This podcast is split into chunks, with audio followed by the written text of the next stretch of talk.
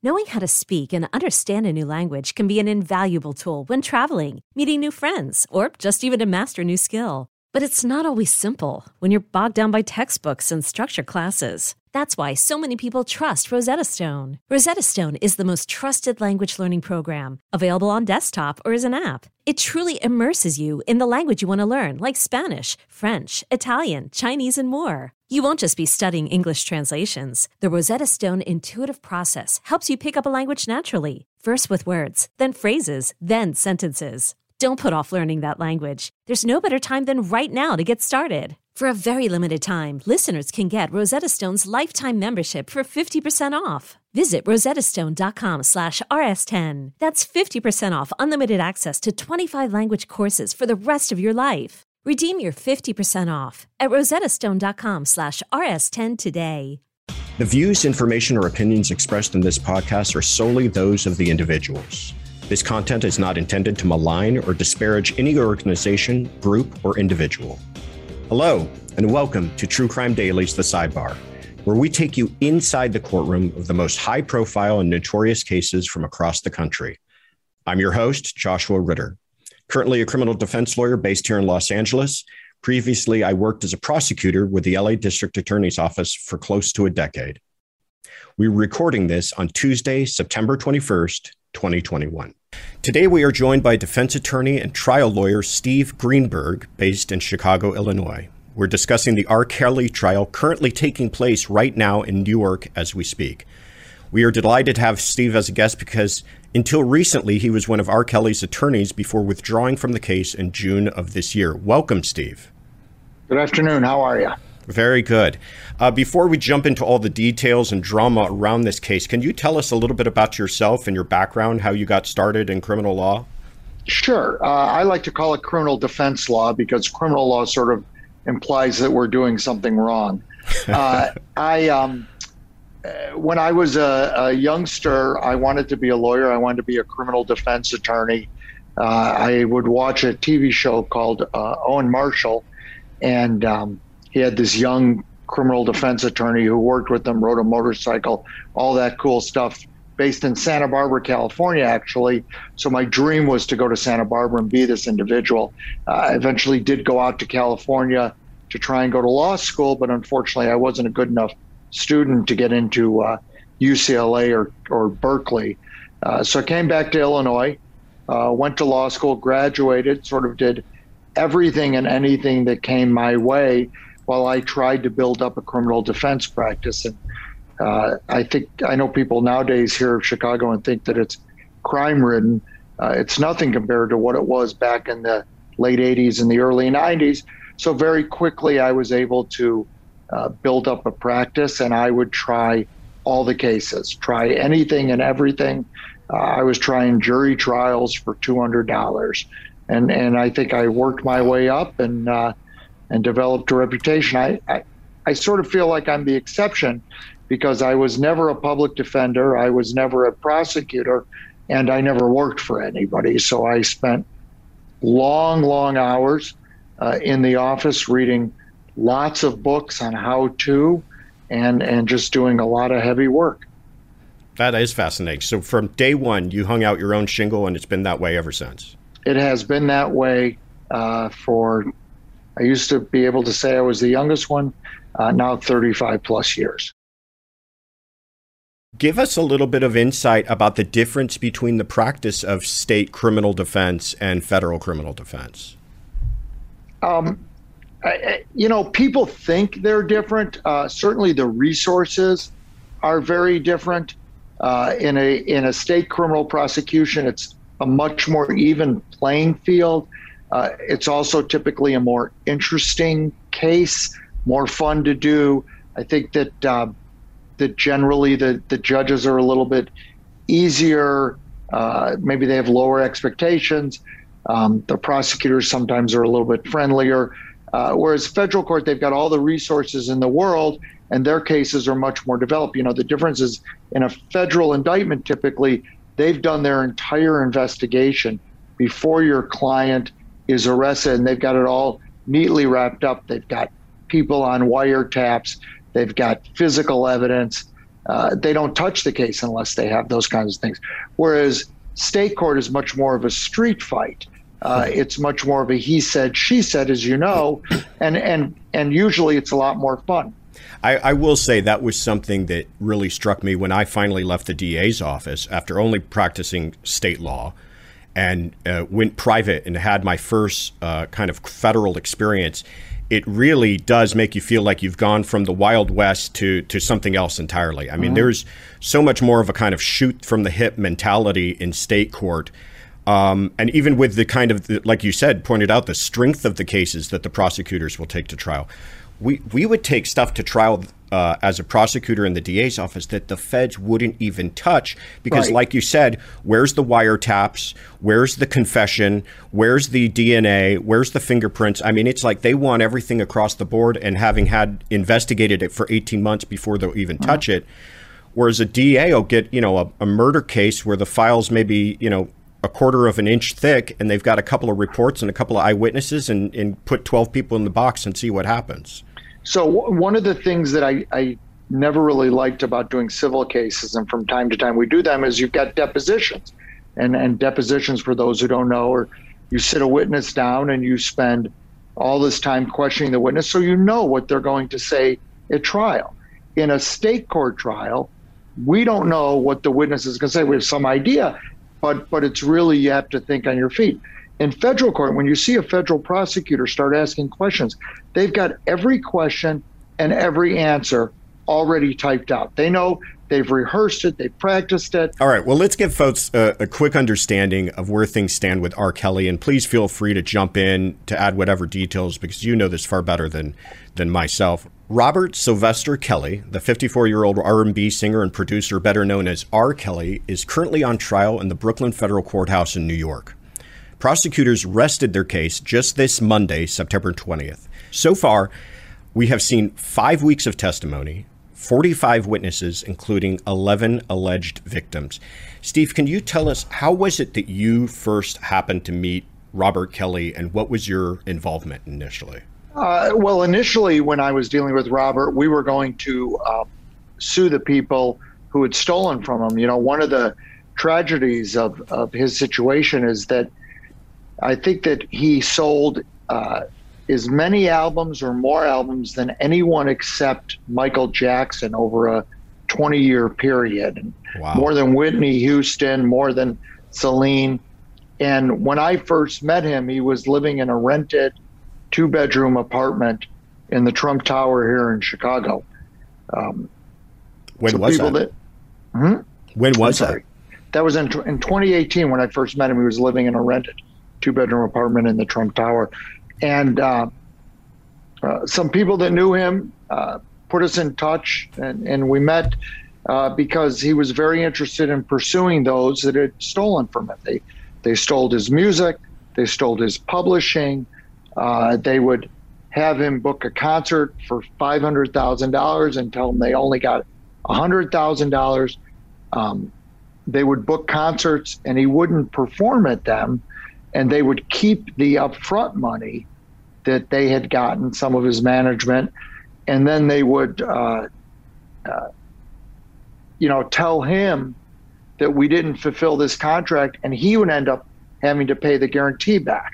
Oh wow! So they did all sorts of stuff like that to him, um, and it was it was really really sad. And then, as he and I were exploring that, we had some forensic accountants that were starting to look at things. Um, he uh, this this whole surviving R. Kelly, mute R. Kelly movement started. Uh, so we started to explore whether he was going to need representation in that regard. Uh, clearly, it wasn't the time you were going to file a lawsuit, and uh, but that's how I got to know him. You know, I have to say that that I, I know what the general persona is or, or what people say. Uh, I dealt with him a lot. I was at his home. I would go out with him. Um, he was a gentleman. Uh, he was fun to be with. I never saw anything going on. Um, I, I frankly, I never saw him mistreating anyone. I dealt with his then girlfriends. I didn't perceive that there were any problems. Had I, I, I would have walked away. Um, but I didn't see any of the things that people say uh, about the control. Um, you know, they had the TV series where they where they said that uh, uh, people were literally chained to the floor and all that. I didn't see any hooks. I didn't see any any uh, you know, someone needed to go to the bathroom. They went to the bathroom. Someone wanted to come and go. They they came and went. I saw his girlfriends uh, while we were there. Hey, we're going shopping. Okay, bye. You know, I didn't see any of the things that that they've alleged.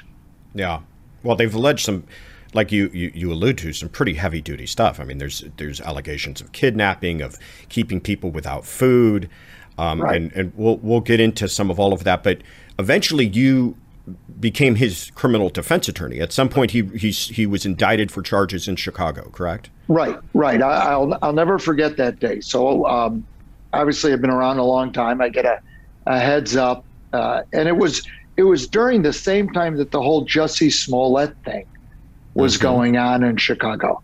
Um, so I get a heads up that Kelly's being indicted, and uh, they tell me, you know, we've got a, a warrant for him, and we're going to wait. We're going to give you a chance to turn him in. You have till I think it was seven o'clock at night to turn him in.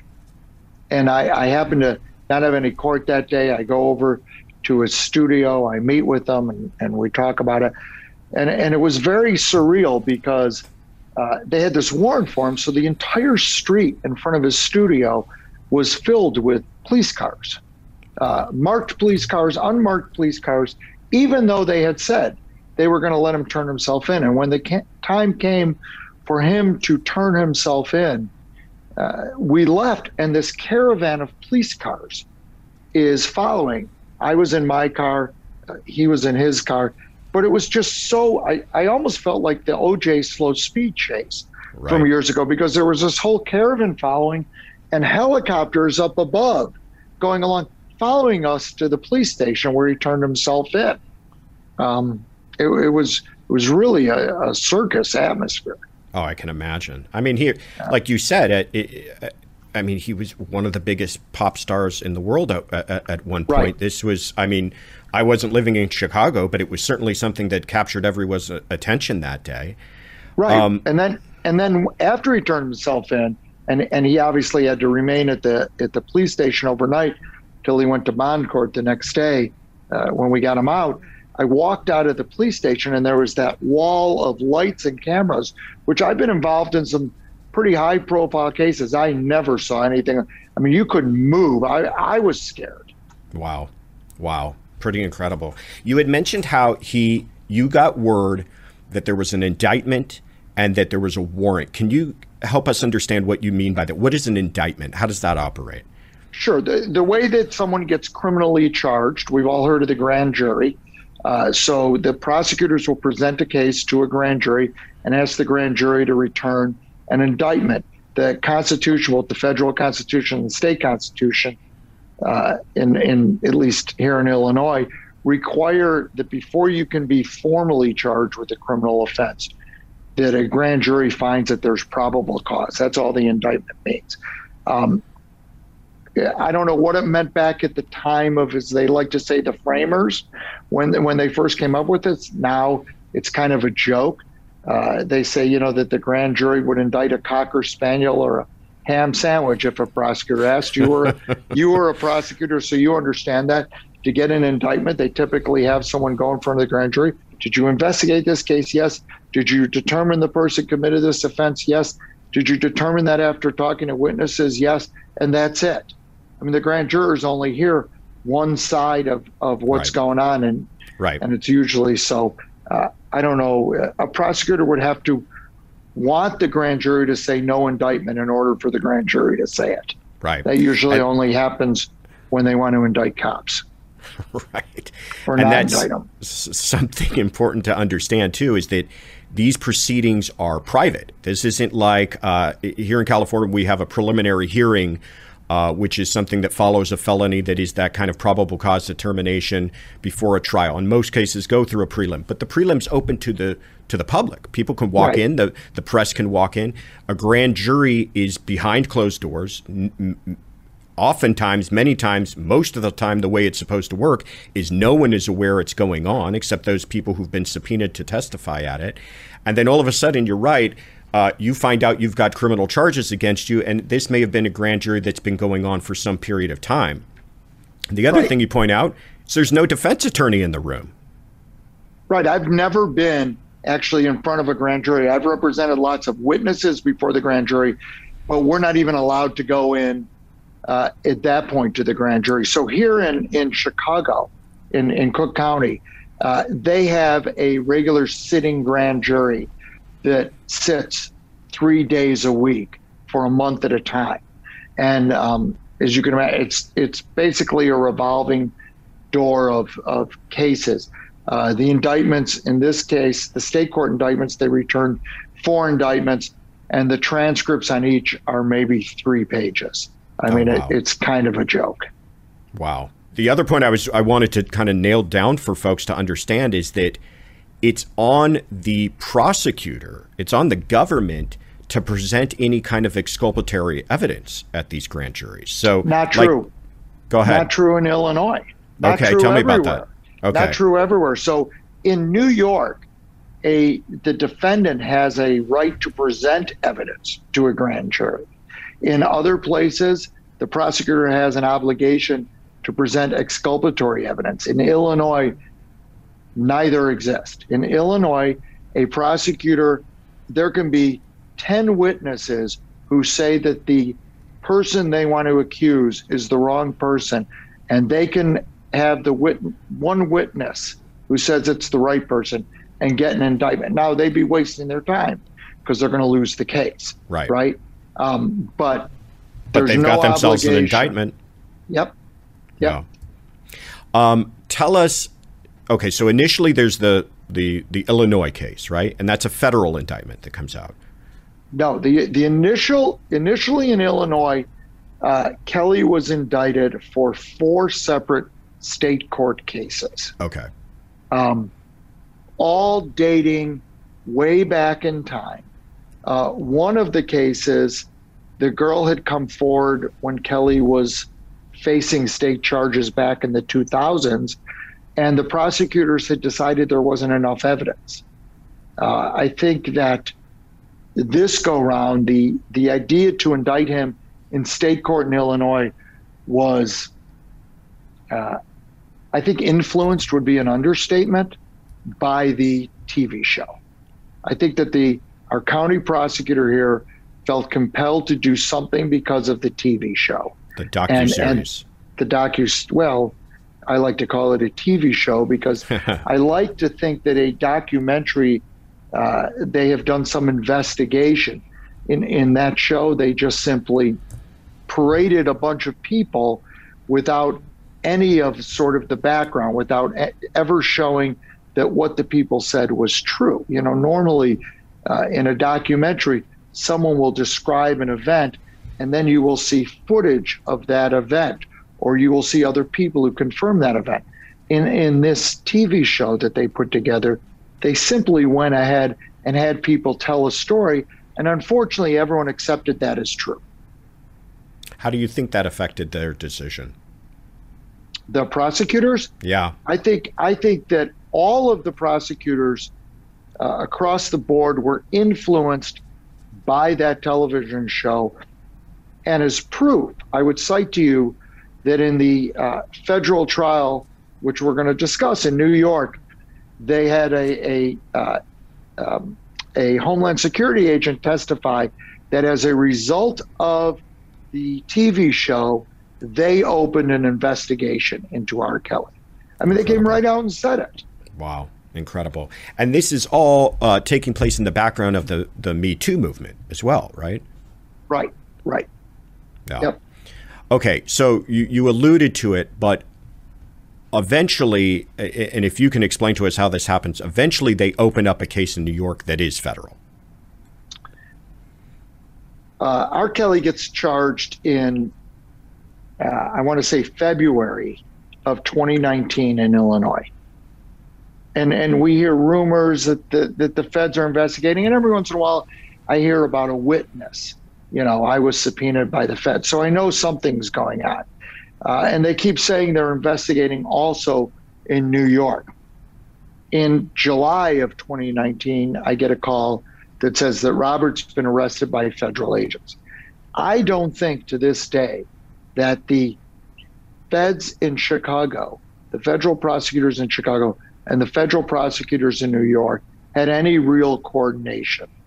The New York prosecutors had actually indicted him on what they call a sealed or secret indictment. So, so their indictment had been returned the month before, but they hadn't done anything.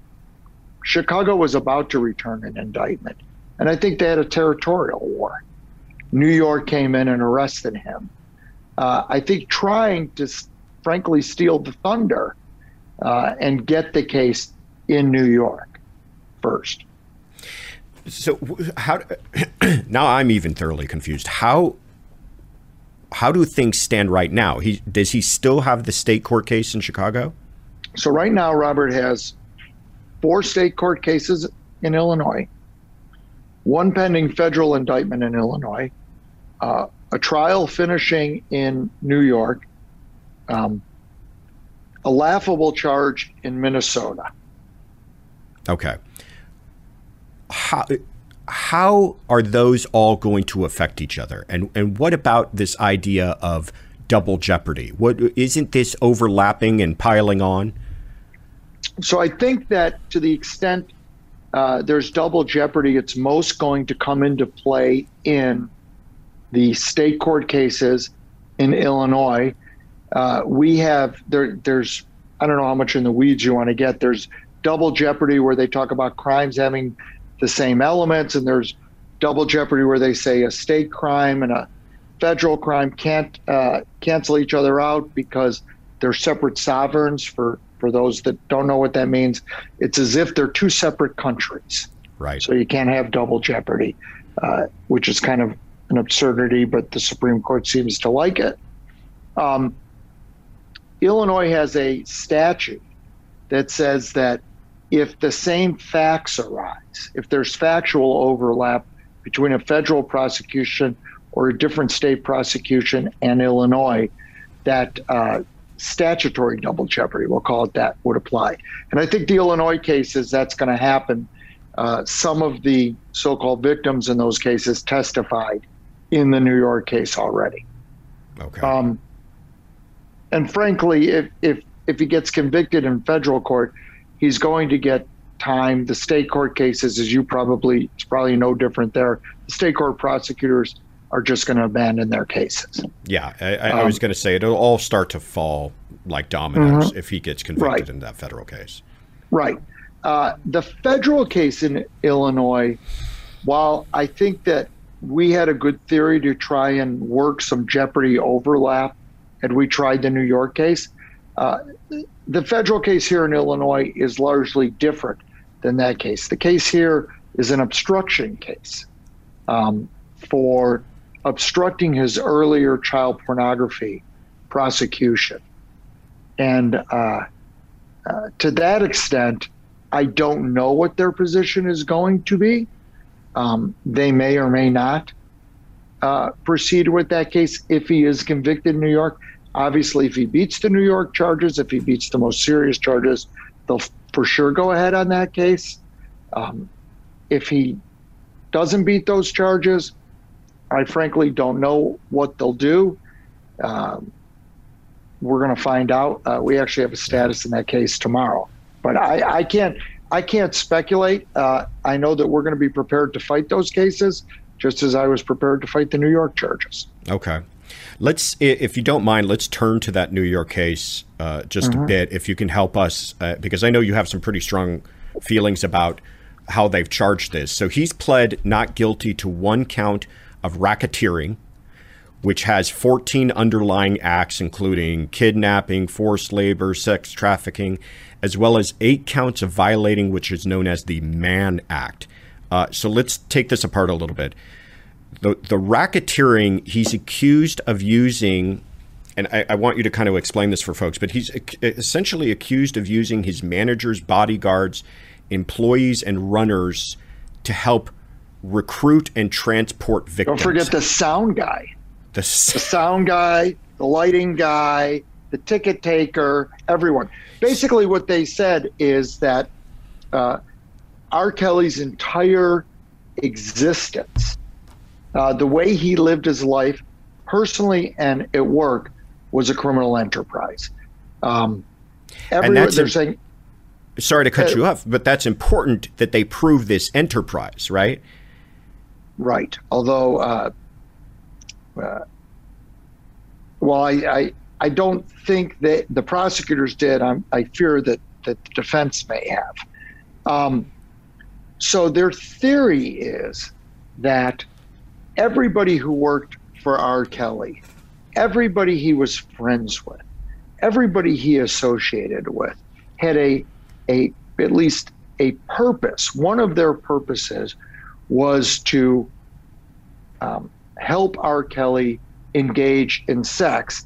And they say it was illegal sex because they were either minors or if they weren't minors, they were people that he held against their will uh, and that or they were people that he transmitted herpes to.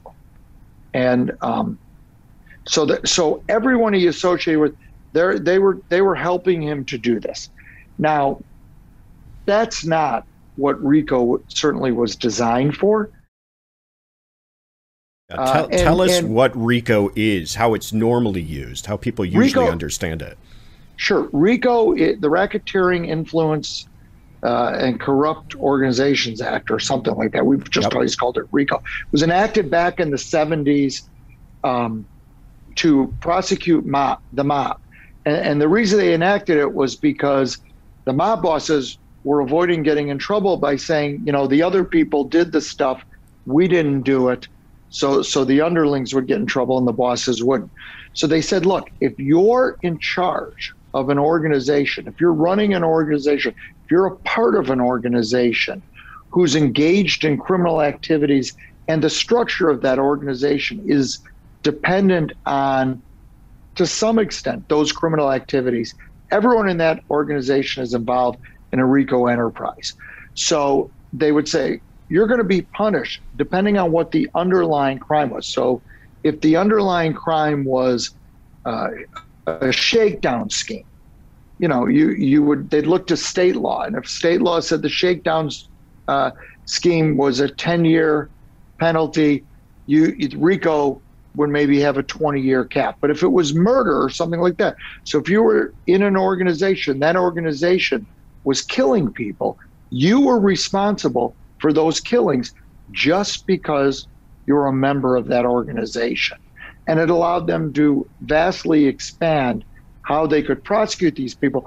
And it also allows them to do what they've done in this case to bring in 14 separate things, all unrelated, because they say that they all fall under this larger umbrella.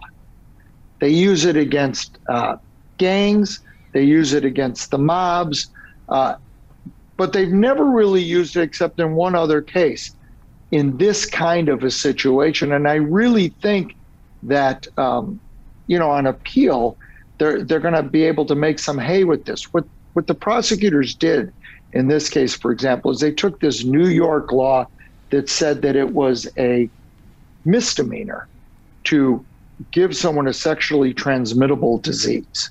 Uh, now, let me correct that because I fall into the same problem that that that the uh, the judge fell into.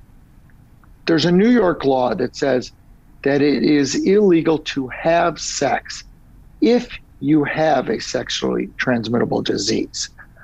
To the best of my knowledge, no one has ever been prosecuted under that law. Never. It was enacted after World War II. Guys were coming back with the clap and they wanted to discourage that, but they never prosecuted anyone uh, in the history of the law. So if you read that law, it means if you have some kind of sexually transmittable disease and the person you're with has the same disease, you still can't have sex. If they agree to it, you can't have sex. If you wear a condom, you can't have sex. There's no consent element in there. It's a wholesale prohibition on having sex. but it's a misdemeanor, right? Well, but the prosecutors in New York, and, and this, I'm sorry that this gets a little bit complicated. What they did is they said, yeah, but R. Kelly had a girl fly into LaGuardia, and then he took her to a gig he had in New Jersey, and they had sex in New Jersey.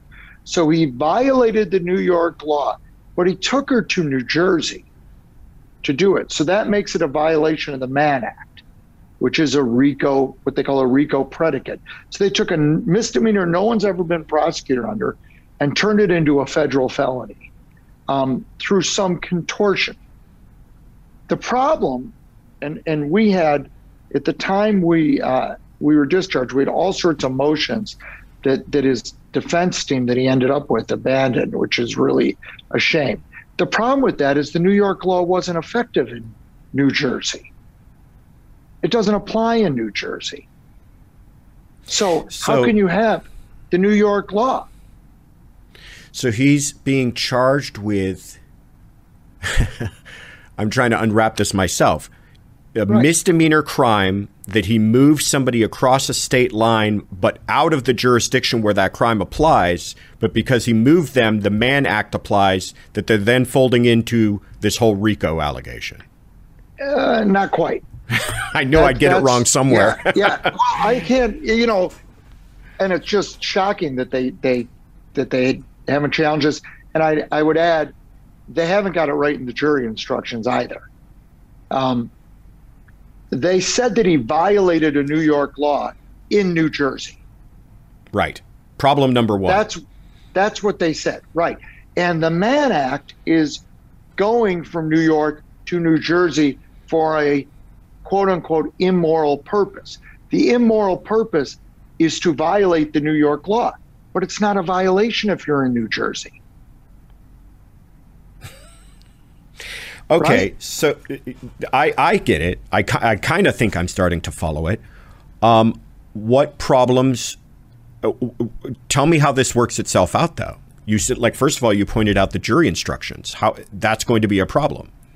It, it that that is a problem, and I don't I don't want to cry spilled milk, but again, we had uh, we got we were still involved when the jury instructions came. We prepared voluminous objections to them that um, the people he ended up going to trial with didn't file. And so they left it unchallenged. You know, as you know, as a criminal defense lawyer, jury instructions are they're the least sexy part of the case, right? Right. I mean, every time I get involved in a big case and I get 80 pages of jury instructions sent to me by the prosecution, the first thing I do is I give them to the second chair. And I say, you know, figure out the problems with them. right. But you got to figure out the problems with them. So uh, many of the instructions that they've got um, misstate the underlying crimes. So you're going to have jurors who are going to be instructed in the next couple of days improperly on what the law is. I have a question on on some of these this evidence that sounds like it's coming in. Some of it is uncharged acts, right? There, there's Alec, there's people who are testifying to uh, things that have been videotaped, to allegedly seeing sort of sex acts taking place, but those aren't the things that they're testifying to aren't actually charged right. crimes, correct? How correct. is that coming in on this trial? Is it all under that RICO uh, theory? So, uh, it, it, as is typical in in um, almost every federal prosecution that I've been involved in, they go to introduce what's called 404B or other bad acts evidence. And they've done it in this case. There's a few problems with with that in in this particular proceeding.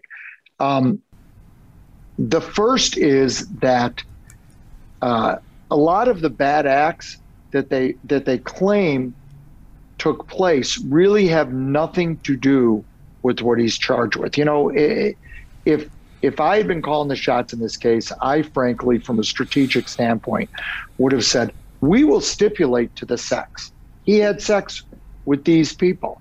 And then you wouldn't have had to get into all the nitty gritty and all of the sort of, because people are all caught up in the fact that, uh, oh, geez, he had sex with uh, someone crawling out from under a boxing ring and he had sex with a guy and he had this and he had that. Who cares? That's not what he's charged with. Right. And and nobody, you know, even if if if R. Kelly got on the stand and said I didn't have sex with these people, no one would believe him. If he parades 20 witnesses, no one's going to believe him because in our minds, in everyone's mind, this is what superstars do. Right. They do that. You know, right. by the same token, he doesn't have to go trolling around for women because he is a superstar. Right. So, so all of that.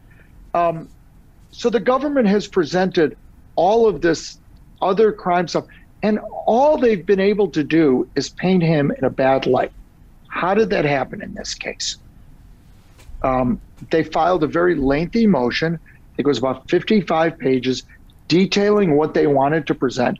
And unfortunately, Kelly's counsel, uh, not me, I wasn't involved then, Kelly's counsel filed a 12 page response, which looked like it was written by a, a first year law student because it only cited one U.S. Supreme Court case, uh, which is sort of the leading case on it, Huddleston, but really didn't get down in the weeds and falsely claimed that they hadn't received any of these materials in discovery when in fact the very attorney who wrote that response had picked up the flash drive with the materials from the U.S. Attorney's Office. So I think that went over uh, after the prosecutors pointed that out to the judge in their response. I think that went over like the proverbial lead balloon. And at that point, you know, you're trying to convince the judge to to to come around to your side, misrepresenting stuff to a judge. Yeah. Uh, you know, making her think it's amateur hour.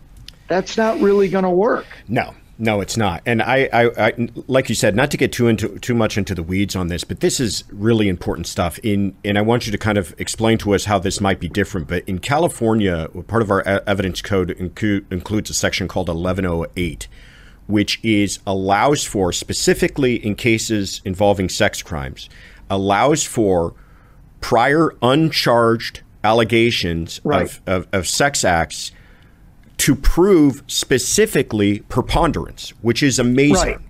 Because essentially, so folks understand what that's saying is I can have a very, very weak case, a very, very weak sex case. But if I can find two or three other folks who also might have as equally weak cases to the point that they're not even charged as crimes, I can bring all of that in specifically to show he's done it before, he must well, have that's done what it they here. did. That's what they did to Bill Cosby. That's exactly Right. what they did to Bill Cosby. And Right. and and my friend Jennifer, uh, who's a very fine lawyer and won his appeal, uh, in the first trial, Jennifer Bonjean. Jennifer Bonjean. So in Yeah. the first trial, one one of the acts came in. Jennifer was actually going to do this case with us uh, for a period of time. Um, but one of the acts came in, and then when when the jury hung and the judge said, "Oh my God, I want Cosby to get convicted," the judge then said, "I'm going to allow in more acts." Yeah. The problem in this case, the problem in Kelly's case, is it's not a sex case. He's not charged with sex. He's charged with racketeering. And that's what nobody gets. That's what, what all of his defense team has missed is that it doesn't matter. The sex doesn't matter. Yes, some of the predicate acts are sexual in nature, but again, that's not something you're going to win in front of the jury. I didn't have sex. You know, it's it's not like the Bill Clinton defense. I didn't have sex with that woman, right? It's Right. just not believable. Okay? The the the point of attack was was in the enterprise, the structure. Are they doing these things? And they have to do them to maintain or increase their position. In other words, the the people doing these things have to benefit. What was that evidence like? You know, you had someone saying, We were told to give out his phone number to women, not girls, not young women, not underage women, at the concert. Go give his number to good looking women at the concert.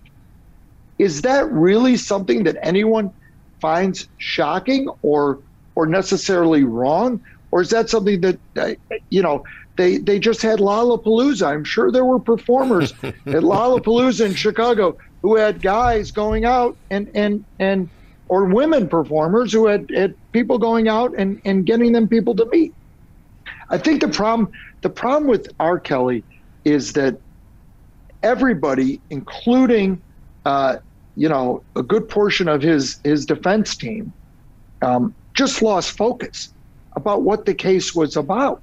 Yeah, yeah. Uh, I want to change gears uh, kind of drastically for a second because I think it's something that a lot of folks uh, uh are interested in. But he, this Gayle King interview that R. Kelly does, mm-hmm. this is in March of 2019. Were you, I mean, you're still his lawyer now in Chicago, correct? I am. Yes. Were Were you involved in that decision at all for him to do that interview?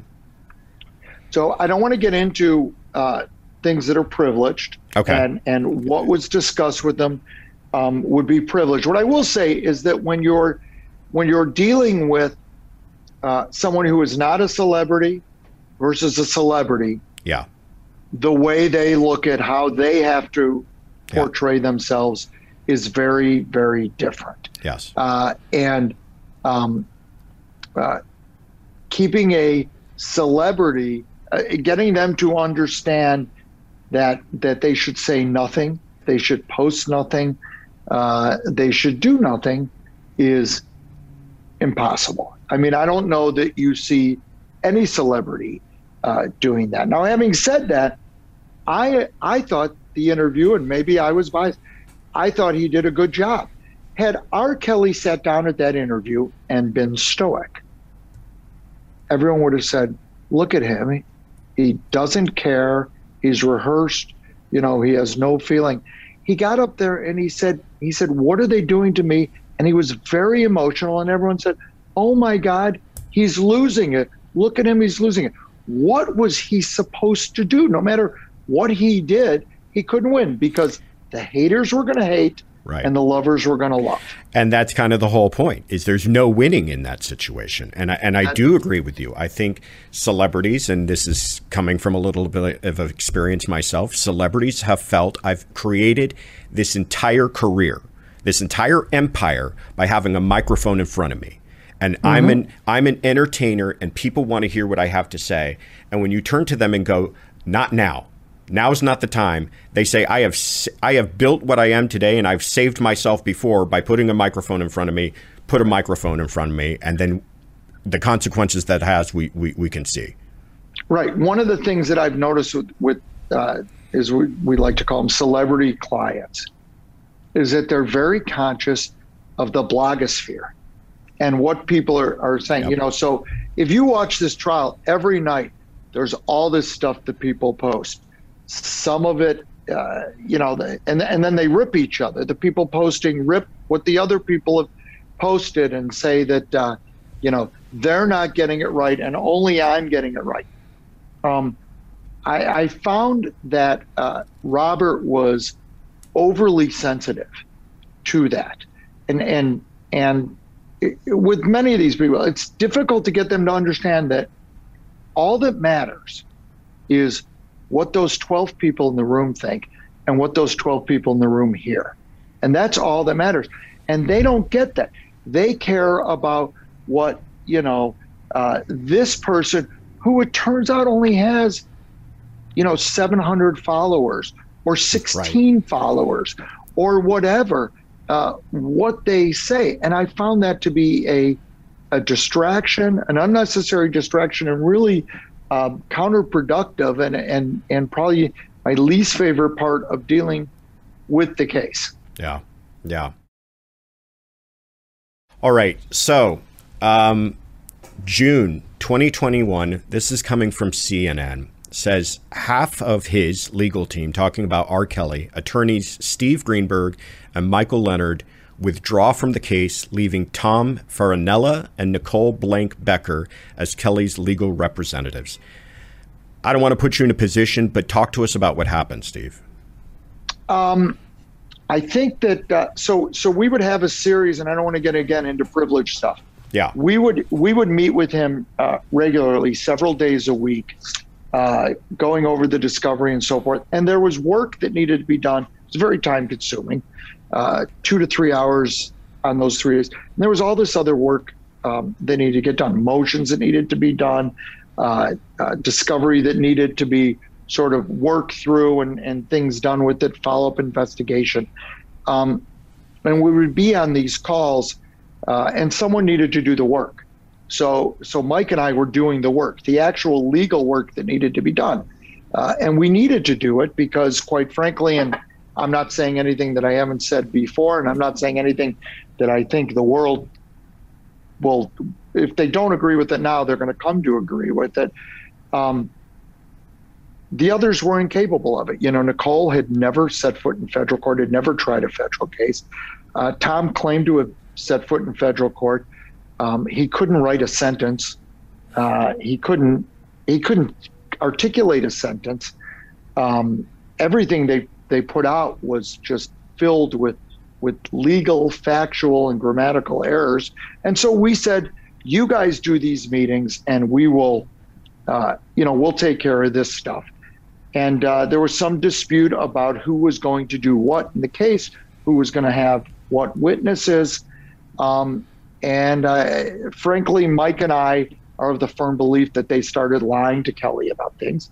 Uh, they started telling him that that uh, uh, that, and they put this in a pleading, shockingly, that we were allowing the federal agents to eavesdrop on our meetings and so forth, stuff like that.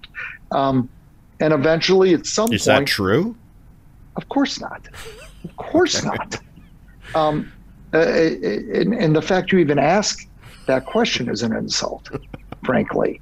Um, uh, but at some point, they somehow, and aided by some of these bloggers that Kelly cared about, uh, uh, just got his ear. They were, they were, uh, to be honest with you, from the day um, they got involved, uh, I think that that um, that if I had to choose a phrase to describe them, would be incompetent backstabbers. Wow. Um, and and I think that you know I, I don't want to just sound like sour grapes. I hope they win the case. Right. Um, I think that that if people follow it, uh, the opening statement, which was a bone of contention, uh, who was going to give the opening? Uh, I think that the the from anyone who's in the know and universally was uh, it was one of the worst opening statements ever. Um, those two have not stood up in the courtroom to question a witness. My understanding is for weeks now, because eventually Kelly saw what we told him. Uh, I think the judge saw it uh, and sat them down. Uh, if you have the, you know, I, I think that if R. Kelly gets convicted, that he has a strong chance of the case coming back on an ineffective assistance claim. I know Mr. Cannick, is Deveraux Cannick. I've, I've spoken to him and I've, I've texted with him during the trial. He's doing the best he can, but you can't just do this trial with one person. And and and sort of by the time he got in, you know, he was already there with with both hands tied behind his back because he had to work with these two people who belong on the Mount Rushmore of of ineffective assistants and incompetent counsel. Wow. Have you followed? And, and, I, and I, I hate to say that because people are going to say he's just irritated. No, my interest is in Kelly winning his case. I believe that he should win this case. I believe that that this is not a RICO enterprise that he is running. Did he do stuff wrong? Sure. Has he done some bad things in his life? Yes. Has he done what they accused him of? Absolutely not. But you know, you can't bring a, a, a squirt gun to a knife fight. Wow. All right, last question I have because now it's turned to the defense side of things. And uh, have you been following the case closely? It sounds like you have.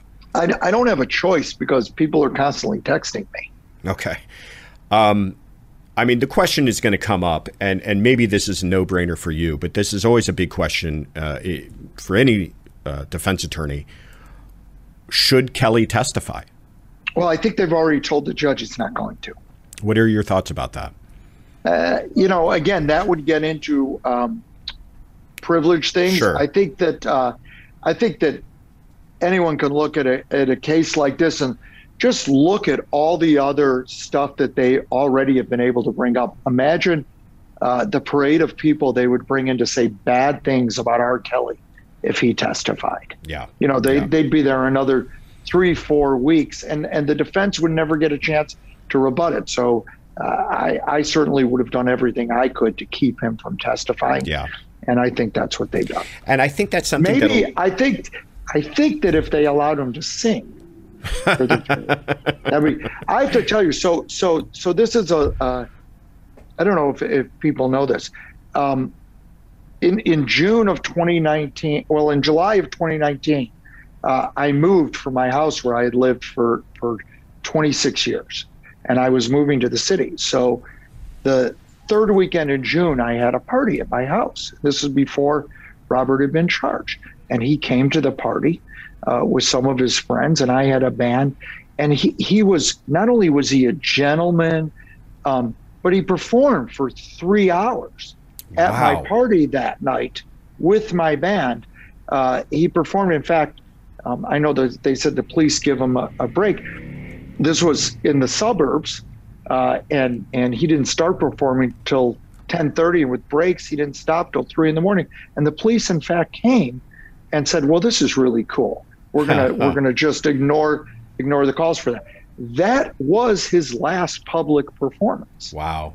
Um, and man, is he? Ta- I mean, he did Frank Sinatra songs, and he did his own songs, and he did other people's songs, and it, it was really, it was really something to see. I mean, he is, he is a once in a lifetime talent, and it, it's just a shame what has happened to him because I know that I know that people are gonna, I'm gonna get get daggers for this, and people are gonna say bad things, but.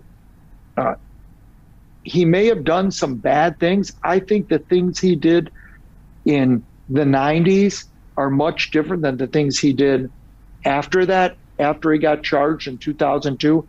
I think he lived a much different life. And I, I, I like him. I want him to win. I think he's a good guy. I think he means well. I think he's charitable. And I think that almost every single person that's ever come in contact with him has taken advantage of him.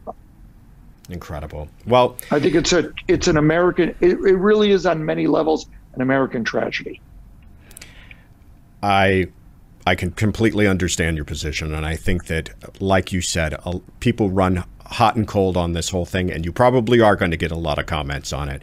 But I, I tell you one thing that I think is very clear is that you are a zealous advocate on his behalf, and we're going to be paying close attention to what happens in the, the next few weeks and uh, few days, and we'll be cl- paying close attention to how things work out with your representation of him.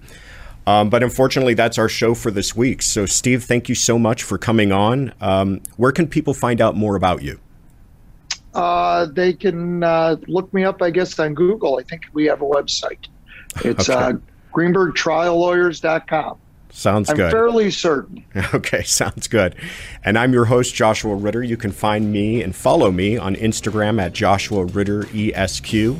As always, you can find our podcast on Spotify, Apple Podcasts, Stitcher, and Google Podcasts, and also on YouTube. And thank you so much for joining us at the Sidebar.